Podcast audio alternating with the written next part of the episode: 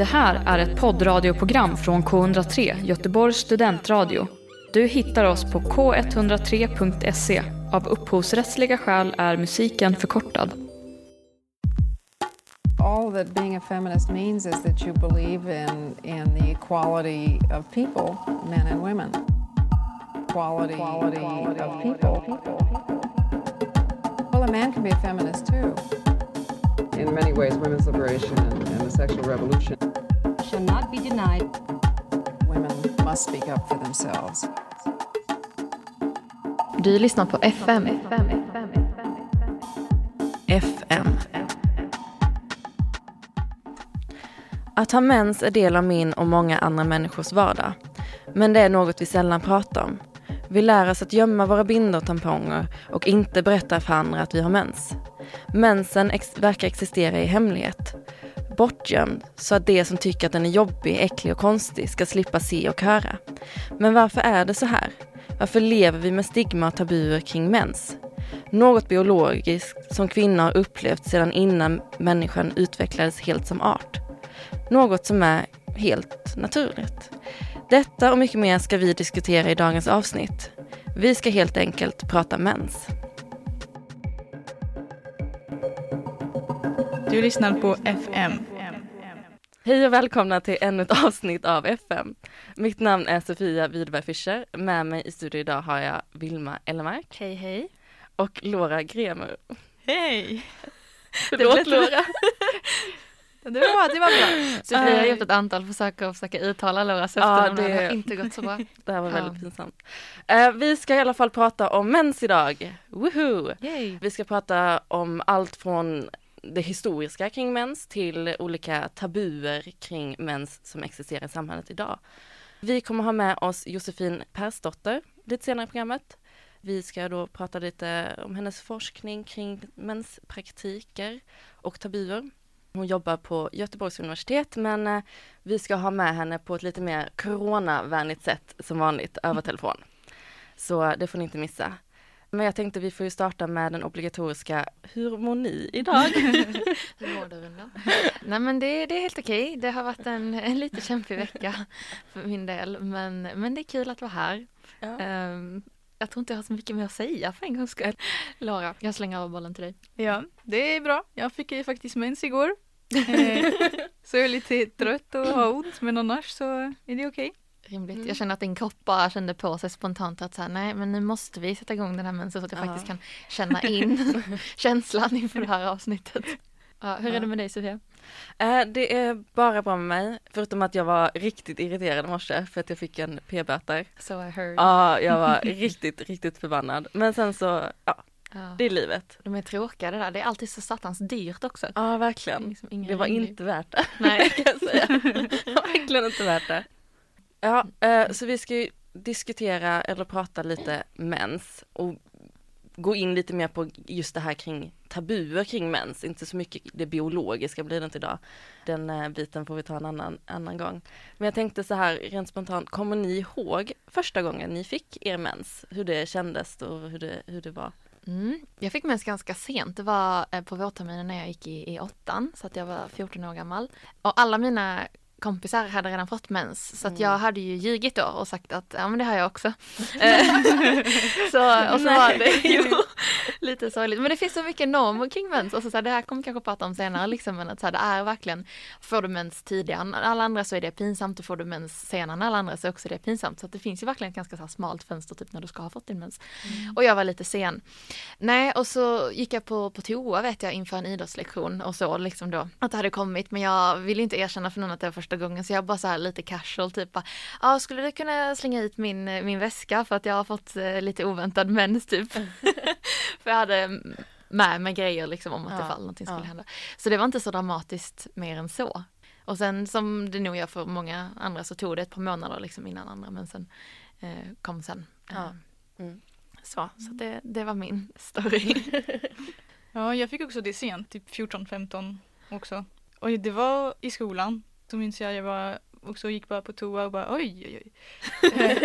Alltså Vad jag hade ingenting, jag hade ingenting med mig heller. Så jag gick till skolans eh, eh, sjuksköterska och frågade om de hade något. Så fick liksom bindor och ett litet, ett litet papper där det förklarade vad mens är och lite så. Mm. Gulligt. När fick du mens Sofia? Alltså det är så galet, jag har ju suttit nu de senaste, sen vi bestämde oss för att ha det här programmet och var så här, gud nej, jag kommer typ inte ens ihåg när jag fick det. Jag måste vara typ 12, typ, det var en lättnad för jag kände att okej okay, gud, åh vad skönt, nu fick jag det. Nu har jag gjort det, nu är jag inte annorlunda så här att jag fått vänta jättelänge, eller jag var inte först heller, så det var så här, kändes jätteskönt. Men samtidigt så var det ju det här att när man väl har fått det så kom man ju på också att det här ska man ju ha tills man är ungefär 50. Ja. Och det var då det kändes helt plötsligt väldigt jobbigt. Mm. Sen fick jag ju höra också att liksom, nu var jag kvinna eller nu var jag stor och nu var jag vuxen på något vis. Och jag kände att rent mentalt så hade inte jag förändrat så mycket från liksom den ena timmen till den andra. Det enda som hade förändrats var ju att jag hade fått min mens. Så att det var liksom väldigt eh, blandade känslor, det var Mm. det. Det var verkligen. Ja, det är ett ganska stort ansvar tänker jag som man ändå så här lägger på, på en liten tjej. Så egentligen, alltså jag tänker på, på alla de gångerna liksom som eh, man skulle iväg och simma eller så med idrotten och eh, man precis hade fått mens och kanske inte riktigt kände sig bekväm att göra det så skulle man gå upp och prata liksom då med typ den manliga idrottsläraren och det var bara väldigt obekvämt och jobbigt och, och alltihop. Och just den här grejen också att, och det där vet jag följde med mig hela vägen upp till gymnasiet, att sen när man hade mens, det skulle man absolut inte visa för någon. Så då skulle du liksom snabbt och diskret ta upp ett mensskydd från väskan och peta i någon ficka liksom och sen var det någon som någon gång hade liksom tappat en, en tampong på golvet och alla var så här, Åh, Ja. en tampong typ. tankar det. Vi ska få fortsätta i de här banorna. Vi ska gå in lite mer på vad, vad har hänt i historien när det kommer till mens och tabuer. Men först ska ni få höra lite musik. Hey, this is Shura, and you're listening to K103.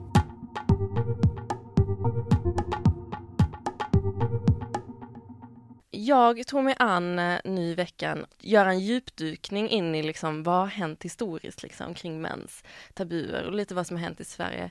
Vi ska lyssna lite på det.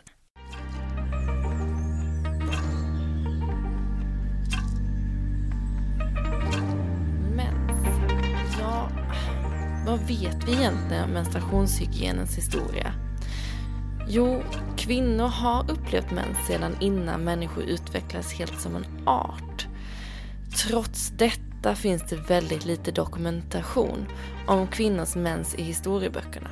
Troligen på grund av att de flesta av de skriftlärda var män som valde att inte dokumentera menstruationen. Vad vi vet är att kvinnor sannolikt upplevde en mycket lättare menstruationscykel än vi gör idag. Dels på grund av undernäring och dels på grund av det faktum att kvinnor började klimakteriet redan i 40-årsåldern. Sedan var man ju ofta gravid, så ja, då hade man ju inte mens lika ofta.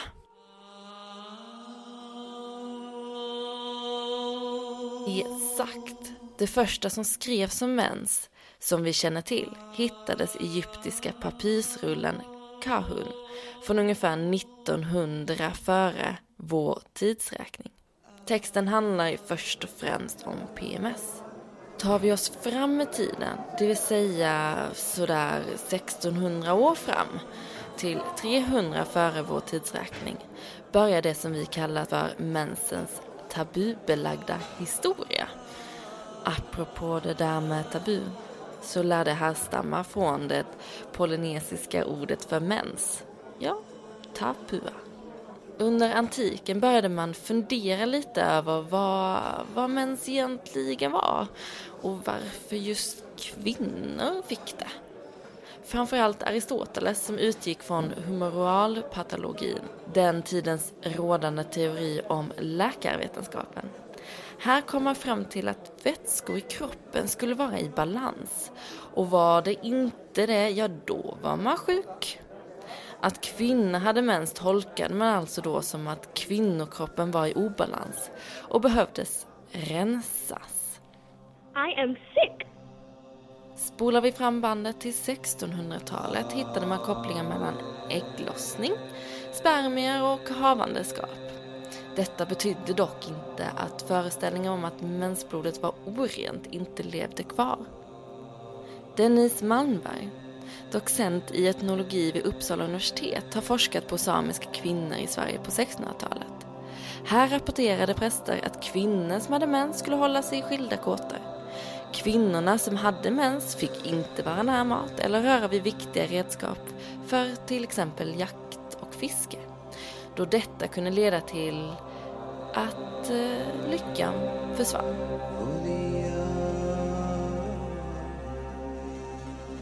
Fram till 1800-talet här i Sverige fanns det idéer om att mensblodet hade makt och magi.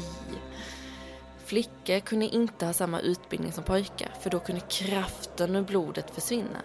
Samma sak om kvinnor dansade, badade eller hade könsumgänge. Då kunde krafterna dras ut ur blodet och då blev eh, det dålig avkomma. Ett redskap för att bibehålla de patriarkala strukturer skulle nog många säga.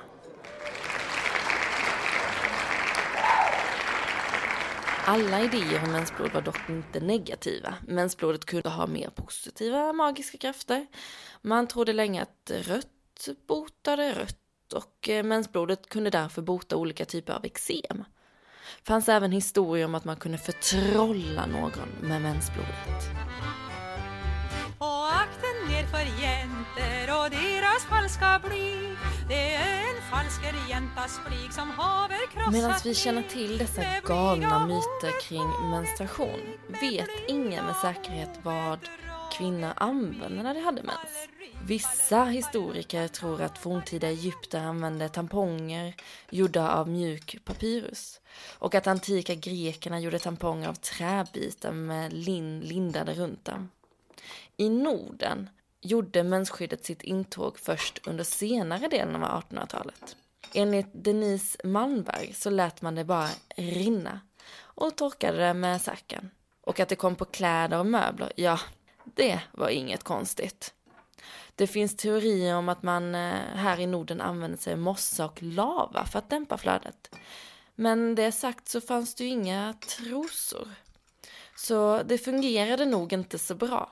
När garnet blev eh, billigare kunde man börja tillverka både trosor och mensskydd. Och tabuer kring att visa sin mens blev eh, allt vanligare neg och bleg och blinkade Falleri, fallera, fallerallanda Farirallanda Ja, du hörde precis ett inslag där eh, skapat av mig. Om en liten inblick i historien där kring mens. Någonting jag tyckte var jätteintressant var ju det här att jag har ju alltid tänkt att man använder mossa eh, eller lava. Eh, jag vet jag såg någon, eh, någon serie som handlade om eh, vikingar och så här, en norsk serie för några år tillbaka som gick på HBO. Och där, där var det liksom att hon gick ut och hämtade mossa och stoppade ner och att det nog inte är sant riktigt, eller att man är ganska osäker på det just eftersom man inte hade några trosor.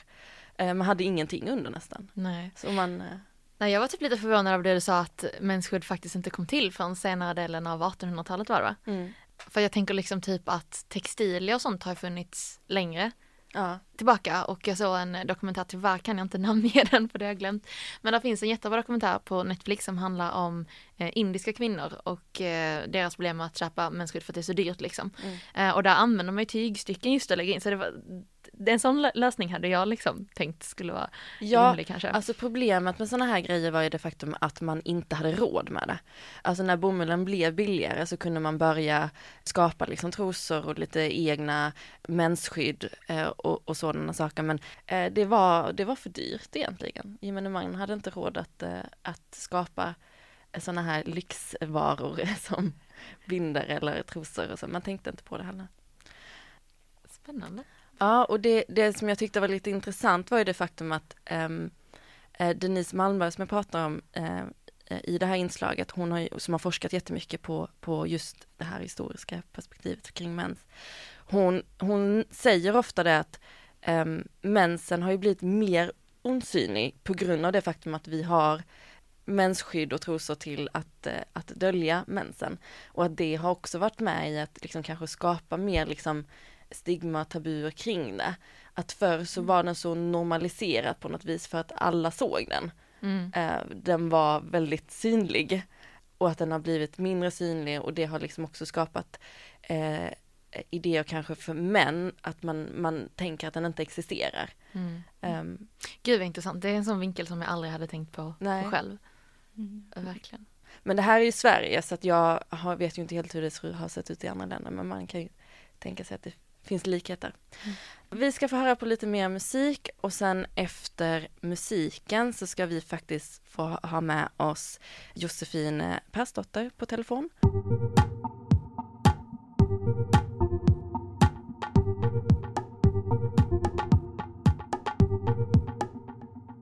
Och då har vi fått med oss eh, Josefin eh, Persdotter här på, på luren. Eh, hej, hjärtligt välkommen hit.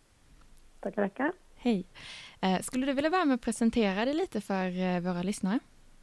Ja, jag eh, heter Josefin och jobbar och pluggar som doktorand på institutionen för sociologi och arbetsvetenskap på Göteborgs universitet.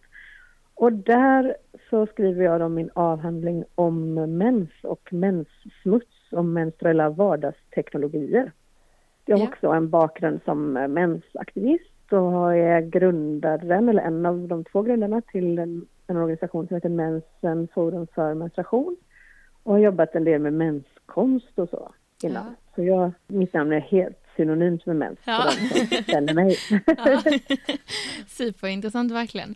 Men vad var det som eh, inspirerade dig då att välja att arbeta just så mycket med mens? Ja, men jag har alltid liksom haft en viss förtjusning för det som folk tycker är lite eh, äckligt och provocerande. så, jag liksom, så när jag började göra liksom feministisk konst i 18-19 års åldern så var mens liksom ett givet tema där i. Och jag förstod ju att jag pushade gränsen lite grann. Men jag förstod inte hur mycket jag pushade gränsen förrän jag liksom visade för folk ordentligt. Så, och det gjorde jag 2006 på en julmarknad. Då Mm. sålde jag så här tampongarhängen som jag hade gjort, typ av sån hobbylera-grej. Och de var så här, ja men blodiga inom citationstecken målade med liksom nagellack i olika toner. Så här, rosa nagellack och rött nagellack och glittrigt blått nagellack och så. Gud vad häftigt. Eh. Spontant känner jag att ett par sådana örhängen vill jag ha. Ja, det Men- tycker jag alla ska ha. Men folk reagerade så jäkla starkt på det och då hade jag börjat läsa sociologi och liksom såg de här reaktionerna som väldigt, väldigt tydliga markörer på att det fanns en del kvar att göra vad gällde jämställdhet i världens mest jämställda land. typ så. Så det, det, liksom, där blev det till som ett feministiskt och sociologiskt projekt samtidigt. Ja. Superspännande. Jag tänker att vi ska prata mer om det här tabuet och, och särskilt om din avhandling sen, vad exakt det är du har gjort och vad du har kommit fram till och sådär. Men jag tänker du som har engagerat dig väldigt mycket i den här frågan, alltså hur skulle du säga att vi i Sverige ser på mens på ett väldigt generellt sätt? Du sa ju liksom att vi har en bit kvar att gå. Eh, vad är liksom vår syn på, på mens och hur hanterar vi mens? Sverige är ju jätte, det är jättemånga olika eh, sätt att hantera mens på som finns i Sverige såklart. Eh, men eh, nu ska jag då försöka eh, sätta mig i helikoptern eller eh, rymdskeppet kanske och, och försöka jämföra länder liksom. Eh, och det tänker jag att vi har eh, på senare tid haft en, ett litet försprång vad liksom i, eller för, för, den allmänna bilden i den kritiska menstruationsforskningen är att det har hänt väldigt mycket de, på senare år. Eller att vi åtminstone befinner oss i någon typ av våg där det händer mycket. Ehm, där vi har haft en mycket större tystnadskultur kring mens för bara några år sedan än vi har idag. Och vi var lite tidigare på den bollen i Sverige än USA. Eh, det tror jag delvis har att göra med att vi är ett mindre land.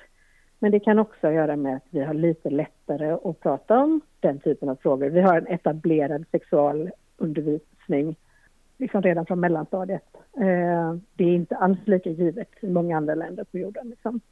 Men sen så tror jag också att vi i Sverige eh, har varit nog, i alla fall de senaste decennierna, varit noggrannare med att kvinnor och män ska vara lika än vissa andra länder. Feminister i Frankrike, eh, typ, jobbar mer utifrån idéer om att kvinnor och män är olika. Att det finns olika förutsättningar för ja, olika problem och olika förutsättningar eh, och att man hanterar det på olika sätt. Men vi har mer fokuserat på att det ska vara lika. Mm. Eh, och det tro, där tror jag vi liksom hamnar ett steg bakom vissa andra länder vad gäller mens. För då har man inte vågat ta fram saker som är specifika med den kvinnliga kroppen eller med kroppen som har en livmoder. Jag tänker, var, var kommer de här idéerna från att, att mens är lite jobbigt och någonting eh, som vi gärna inte pratar så mycket om? Jag tänker så här, ofta så tycker man typ att mensblod är lite äckligare och smutsigare än annan slags blod och varför Nej. tycker vi det egentligen? Ja, det är ju en extremt spännande fråga.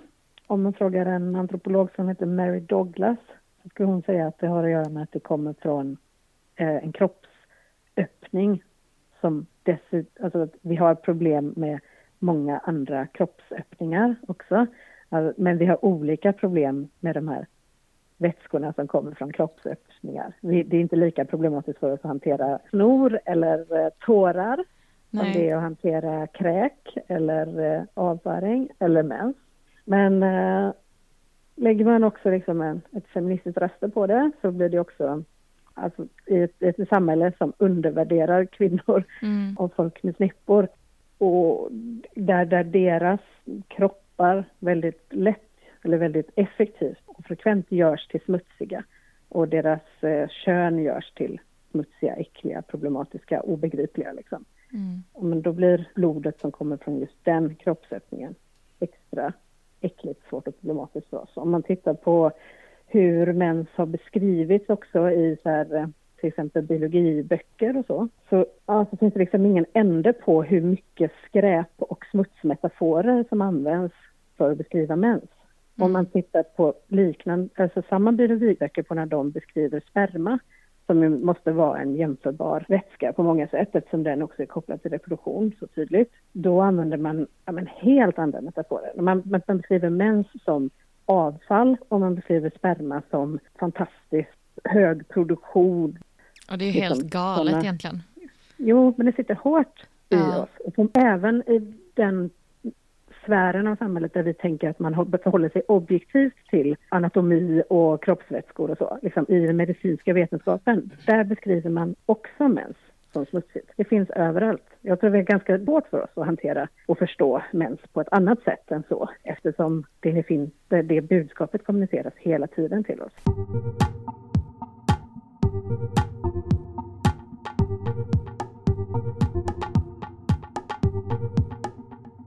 Men jag är lite nyfiken på din eh, avhandling. Vad är det exakt eh, du har gjort? Du sa att det handlar om, om mens i, i relation till det här med smuts och renlighet. Vad, hur är det du har jobbat med det här och vad är det egentligen du har kommit fram till hittills? Ja, jag har, eh, jag har jobbat väldigt induktivt, vilket liksom betyder att man går in med man har inte så extremt tydlig bild om vad det är man ska hitta från början, utan man går in och bara känner sig fram. Eh, jag började med att göra något som jag kallade för menstruella livshistorieintervjuer. Så då fick eh, eh, sju personer berätta om sitt liv från sitt första mensminne fram till idag. Eller de fick berätta om sitt mensliv från sitt första mensminne fram till idag. Och sen så träffades vi en gång till och då fick de berätta om sin senaste mens i mer detalj och Eh, i de intervjuerna så noterade jag att när, när vi kom in, så att säga när vi gick in på toa, så blev det lite svårare för de som var med och blev intervjuade att prata. Och inte, vissa av dem tyckte att det var mer genant, men det, men det var, inte, det var bara någon enstaka som markerade att det var svårt på det sättet. Men det blev svårt för många att hitta ord för att beskriva hur eh, hur de gjorde vad de gjorde. Eh, det var väldigt tydligt att de inte hade tänkt på de här sakerna tidigare, att de inte hade pratat om dem, att de inte hade satt ord på dem. Så. Eh, och då, då, det tyckte jag var liksom en, en vikt, det blev som en pil för mig som sociolog. Bara här, mm. här är det något viktigt, här ska du kolla mer. Eh, och utifrån att det fanns en viss svårighet Eh, så bestämde jag mig för att skicka ut en enkät, alltså så att folk kunde skriva istället för att prata. Att så tänkte jag att man kunde eh, ja, alltså kanske fler kan tänka sig att prata mer, att man kan tänka ut mer vad, hur man vill säga när man skriver eller hur man vill formulera sig. Eh, och så också kunde jag ja, och, och enkäten blev också väldigt, väldigt eh, inringad på så att säga det som händer på toa, säger jag, eh, eller sa jag då. Men eh, mer och mer förstod jag att det som där, jag, där, där materialet liksom börjar brinna, eller vad man ska säga, där, det, där man känner att det lyser, eh, där, det, där folk visar att de skäms mycket eller har starka negativa emotioner av olika slag. Det är när det handlar om smutsighet.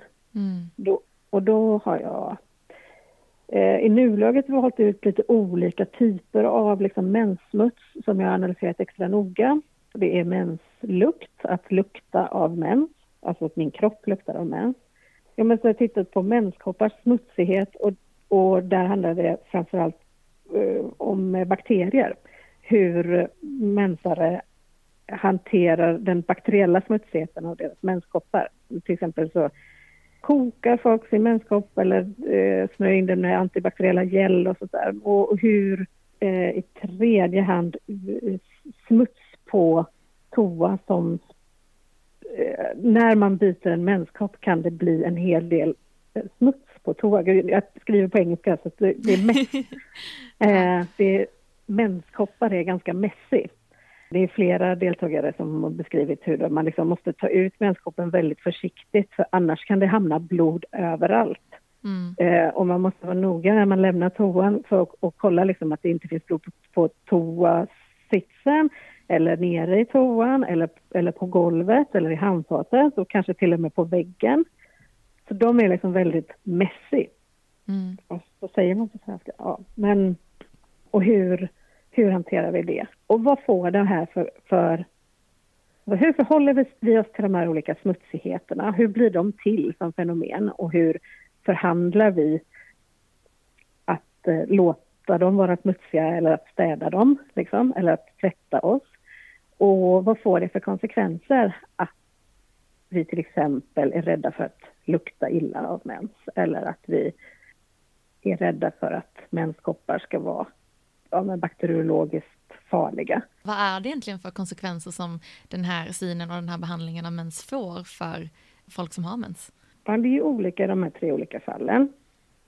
Men att luk men, och samtidigt hänger det ihop. Att lukta illa av mens eller att vara rädd för att lukta illa av mens, det, det verkar ha konsekvenser för mensares dagliga liv. Alltså att, att behöva förhålla sig till att jag kanske luktar illa Eh, hela tiden under mens. Eh, det begränsar en människa och det upptar liksom kognitivt utrymme i den människans hjärna. Och det skapar, har negativ effekt på hur, eh, hur man förhåller sig till sin kropp. Och att, eh, att tvätta, ja, nu tar jag liksom utdrag från de här olika tre, att, eh, att, eh, att vara så noga med att tvätta menskoppar och koka dem och mm, ja, desinficera dem och sånt. Det tar tid. Det tar också en del utrymme i det mentala. Att städa eh, allt mess tar också tid. Och det skapar liksom en existens som eh, hela tiden måste vara vaksam på smuts. Och jag försöker föreställa mig en värld där människor inte är lika smutsiga. Alltså, antingen kan vi kan föreställa oss en värld där vi inte förstår människor som lika smutsiga, fast de är så att säga lika smutsiga som de är idag. Men vi kan också föreställa oss en värld där menshygden inte gör så att vi luktar så illa. Alltså, och vi kan föreställa oss en värld där badrummen inte är designade på ett sätt som gör att det blir så himla messy. Mm. Badrummen designades inte med någon liksom, förståelse eller åtanke på människor när de liksom etablerades som att de ska vara ja, liksom kaklade, vita. Eh, där ska badkaret stå, där ska toan stå, där ska handfatet stå. Så här. Det här är superintressanta frågor alltihop. Vi börjar få lite ont om tid här tyvärr. jag skulle kunna fortsätta denna diskussionen hur länge som helst känner jag. Men jag tänker lite, hur, hur tar vi oss dit till den visionen du har om ett mer eh, mensneutralt eh, samhälle. Du har bland annat varit med och startat upp den här organisationen Mensen eh, som bland Mm. annat ju jobbar för eh, en mer öppen och kunskapsbaserad syn på mens. Eh, vad konkret kan vi liksom göra för att eh, ta oss förbi det här tabuet och den här extra tiden och obekvämligheten som vi känner när vi har mens? Ja, steg ett är alltid att definiera problemet. Mm. Och steg noll är att prata överhuvudtaget eller ly- se det som någonting som är värt att forska på eller värt att, värt att investera tid i på arbetsplatsen eller eh, investera skattebetalares pengar på och så vidare. Annars så kommer vi inte ens till en, en ordentlig definition eftersom det har varit så pass tyst om det. Mm. Och eh, ja, men jag ser fram emot att bli approcherad av en massa arkitekter och eh, toa-designers. Mm. eh, eller så. För, ja, men om de, ja, de, de kanske tillsammans med mig skulle kunna komma på hur man skulle kunna göra eh, badrum annorlunda. Och jag tror att det kan få vara så konkret. Ja. Jag har en liten sista fråga, den är lite off topic men jag tänker du som är expert på det här vill vi ändå höra eh, från din synvinkel. Alltså Skottland har ju precis infört gratis mensskydd för alla eh, Ja. som ska finnas liksom då på skolor och universitet. Eh, hur långt därifrån tror du att vi är i Sverige? Eh, Som sagt lite off topic men Nej, men inte alls. Ja, du, de är unika än så länge.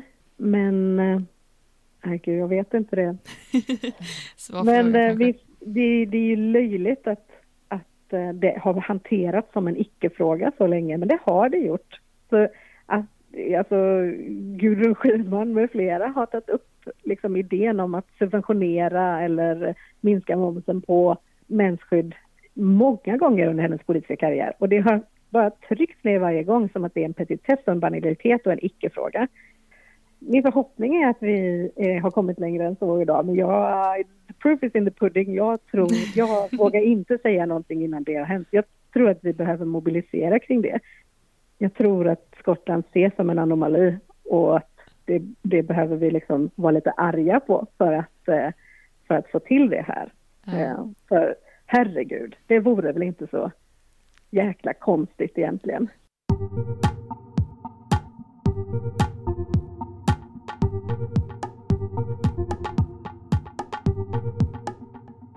Eh, du lyssnar på FM och vi pratar och diskuterar mens.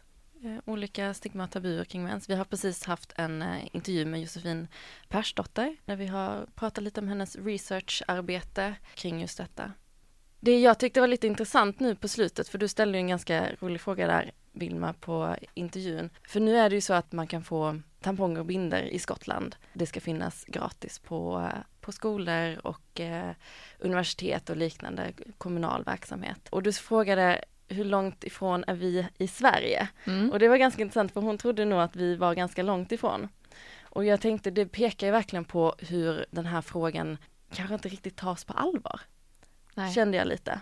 När vi gjorde lite research kring det här arbetet så vet jag att vi alla liksom hittade väldigt mycket information om vad som händer till exempel i Indien och sådana länder. För det är ju, även om vi inte har kommit hela det här steget till att nå att vi får gratis tamponger och binder så har vi ändå kommit väldigt långt. Kvinnor och flickor kan gå i skolan och arbeta utan att liksom mensen på något stoppar en. Och så har det ju inte alltid varit. Du hade kollat på någon dokumentär Vilma, Mm. eh, där har pratat lite om hur det, hur det var i eh, I Indien, ja precis. Eh, Den finns på Netflix. Dokumentären eh, heter Mens, historien om en revolution.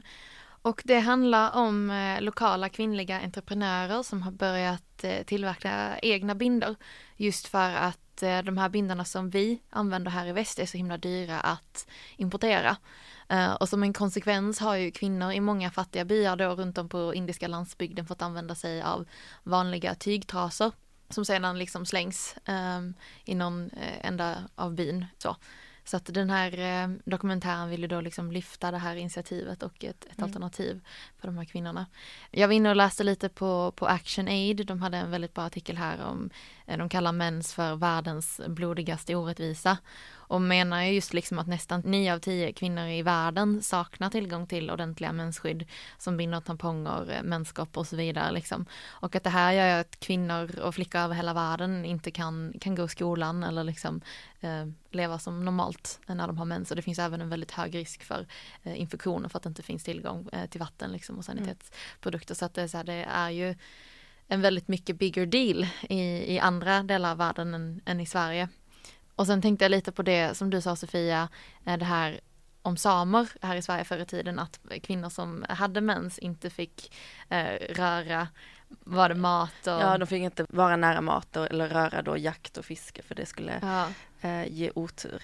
Precis, precis. Och jag vet att Nepal bara för, för några år sedan liksom eh, stoppade den här eh, hinduiska eh, traditionen av att kvinnor som menstruerar inte fick ens bo i samma hus som de andra för att det ansågs liksom orent.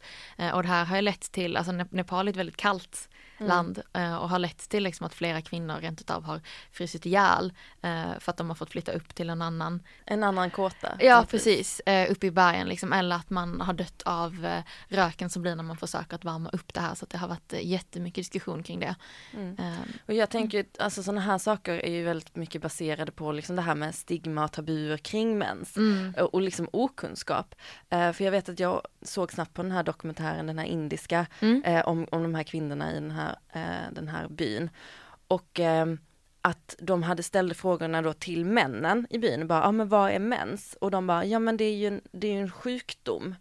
Eller Ja, så visste de inte alls vad det var för någonting. Och det är ju det här, den här tanken om att man inte har någon kunskap kring mens som skapar de här situationerna. Mm. Och det är ju även någonting vi, vi diskuterar här i Sverige. Det är ju liksom, det finns ju fortfarande väldigt mycket okunskap kring, kring just mens. Mm. Ja men absolut.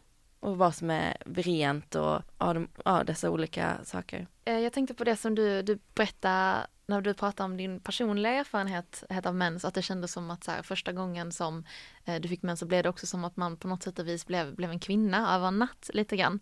Eh, och det är också ett sånt problem som är liksom i många delar av världen att eh, från det att kvinnor, eh, eller flickor då, eh, menstruerar första gången så betraktas man som vuxen eh, och i vissa kulturer då också som att då, då är det dags för att, en att giftas bort. Eh, då betraktas man som en vuxen kvinna även ifall många tjejer kanske bara är liksom 12-13 år gamla så att det får ju så enorma Alltså någonting som är en, en biologisk grej eh, får ju så otroligt stora sociologiska och eh, sociala liksom, konsekvenser Mm. utåt. Och det är mycket det som, som Josefin då forskar på fast eh, i en liten annan riktning. Ja. Mm. ja, och det är ju helt knäppt just det här också att man från en dag till en annan bara för att kroppens biologiska liksom reproduktiva ehm, liksom sätter igång så är man helt plötsligt kvinna och kan bli bortgift. Ja, det, ja. Det är jätteknäppt. Ja, ja men verkligen. Ja. Vad tänker du Laura? Jag tyckte det var intressant att höra så många olika perspektiv om just mens. Och det är lite som vi pratade om i förra avsnittet när vi pratade om eh, jämställdhetskampen lite överallt i, i, i världen. Att eh, alla delar av världen inte är på samma liksom, steg i eh, den kampen och som ni sa att liksom Sverige kanske, nästa steg i Sverige är kanske liksom att försöka ta bort hela tabuet runt mens och kanske gå mot eh, gratis eh, eh, m- m- menskydd och sånt. An- I andra delar av världen så kanske bara liksom att ens få tillgång till eh, mensskydd och sånt och liksom eh, menshygien och så vidare. Mm. Ja, det är ett jättegap emellan, det är det ju verkligen. Jag satt och såg en, en serie som finns på, på SVT Play som heter Blå linje. Jag har hört talas om den, den är så hypad just nu. Ja, ja, jag såg det senaste avsnittet jag såg, em, då var det var en jättedramatisk scen. Eh, hon, det handlar då om poliser i Malmö. Det är, det är liksom baserat på relationer och människor den här serien.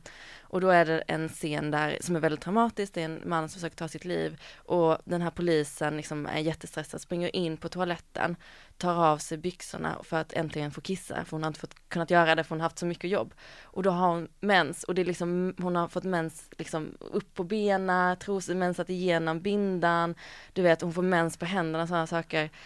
Och jag kommer ihåg att jag såg på denna och bara, jag vet inte om jag har sett det här i media på samma vis Nej. tidigare. Ja, jag kan inte så här Att hon liksom, ja och det här att hon tar bort det och stoppar det i papper och kastar det och hon försöker liksom få bort allt blod på händerna och grejer.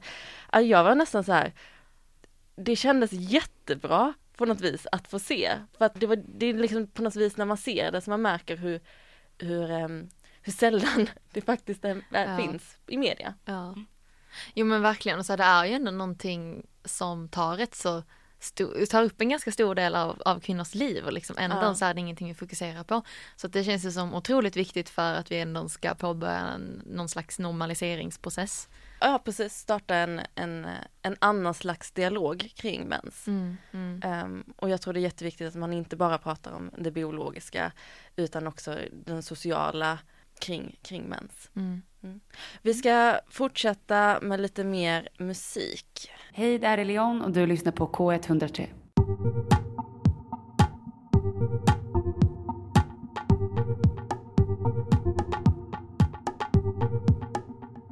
Du lyssnar på FM och idag har vi pratat mens, lite menspraktiker och tabuer.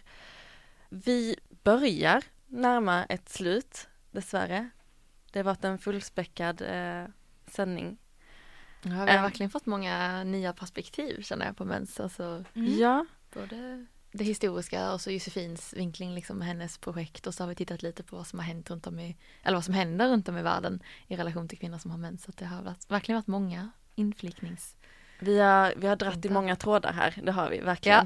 Ja. Och jag känner ändå att vi inte har um, hunnit med eller riktigt gå, kunnat gå in på djupet på så mycket. För det känns som att det, det var för mycket Ja, att gå in på. ja. Det, och så blir det ofta, känner jag, när vi, när vi har de här, eh, de här programmen, att man, man vill gärna djupdyka ännu mer.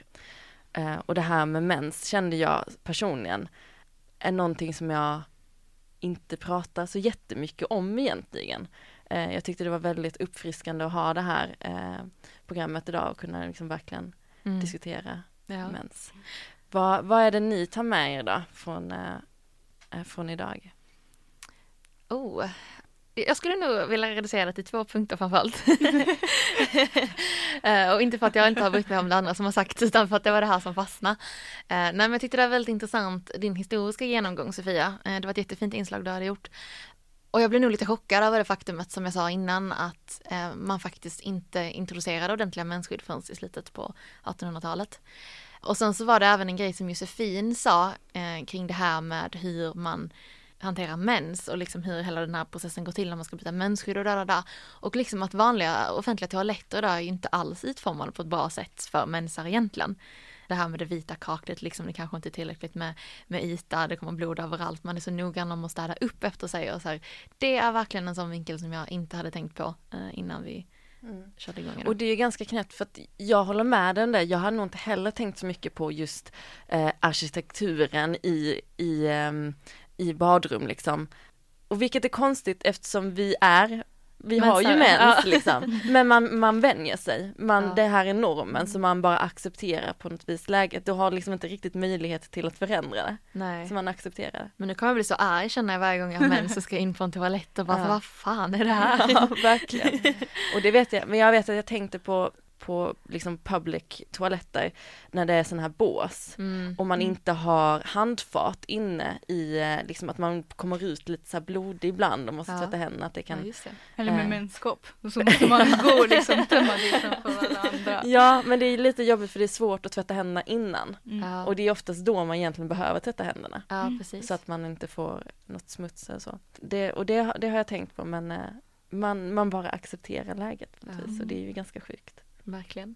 Jag tänkte också på det där som eh, Vilma sa om eh, badrum. Det hade jag aldrig tänkt på för jag har tänkt ändå på andra saker. Jag har inga exempel just nu men det är mycket liksom i arkitektur och i hur rummen är eh, standarduppformade som är liksom egentligen som kommer från eh, standarder som skapades för länge sedan och som kanske inte alltid passar in med eh, hur vi ser på eh, vardagslivet eh, idag. Och det är alltid jätteintressant att se liksom arkitekter som försöker göra om, alltså, göra hus med inga sådana standarder liksom, och stereotyper med hur ett rum ska se ut och så. Men jag hade faktiskt aldrig tänkt på det med just badrummet och mens, så det var väldigt intressant. Verkligen, verkligen.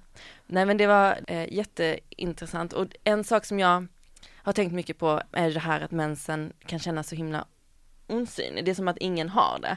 Även om liksom hälften av populationen på den här jorden i princip har mens, inte hela livet men en stor del av sitt liv, eh, så känns den väldigt, väldigt hemlig. Och det är någonting man eh, pratar om alldeles för sällan och ser alldeles för sällan. När jag googlade lite på Aftonbladet så hittade jag en artikel från 2015. Då är det mm, eh, Mia, hon sångerskan, hennes trummis som heter Kiran Gandhi, hon fick sin mens kvällen innan hon skulle delta i ett maratonlopp i England och bestämde sig då för att springa utan tampong för att visa då att kvinnor inte borde skämmas. Så hon eh, liksom lät det liksom bara rinna ner för, för sina ben och liksom det finns bilder på henne när hon är blodig, man, man ser det. Och jag tyckte det var en väldigt så här häftig grej att göra för att liksom göra mensen på något sätt mer synlig i media och få folk att eh, komma ihåg att det här är någonting väldigt normalt, det är inte mm. någonting vi bör skämmas över. Ja, verkligen. Ja. ja det var riktigt, riktigt häftigt måste jag säga. Ja. Vi måste dessvärre runda av. Vi får tacka för oss. Om ni vill se och höra mer från oss så kan ni gå in på k103.se fm. Mm. Där kan ni klicka er vidare till Mixcloud eller hitta information om oss och kontaktuppgifter. Vi lämnar er med tårar. Eller alltså inte att vi gråter utan det är så låten heter av Alexandra Viktor. Du har hört en poddradioversion av ett program från K103. Alla våra program hittar du på k103.se. Följ oss gärna på Facebook eller på Instagram. Vi hörs!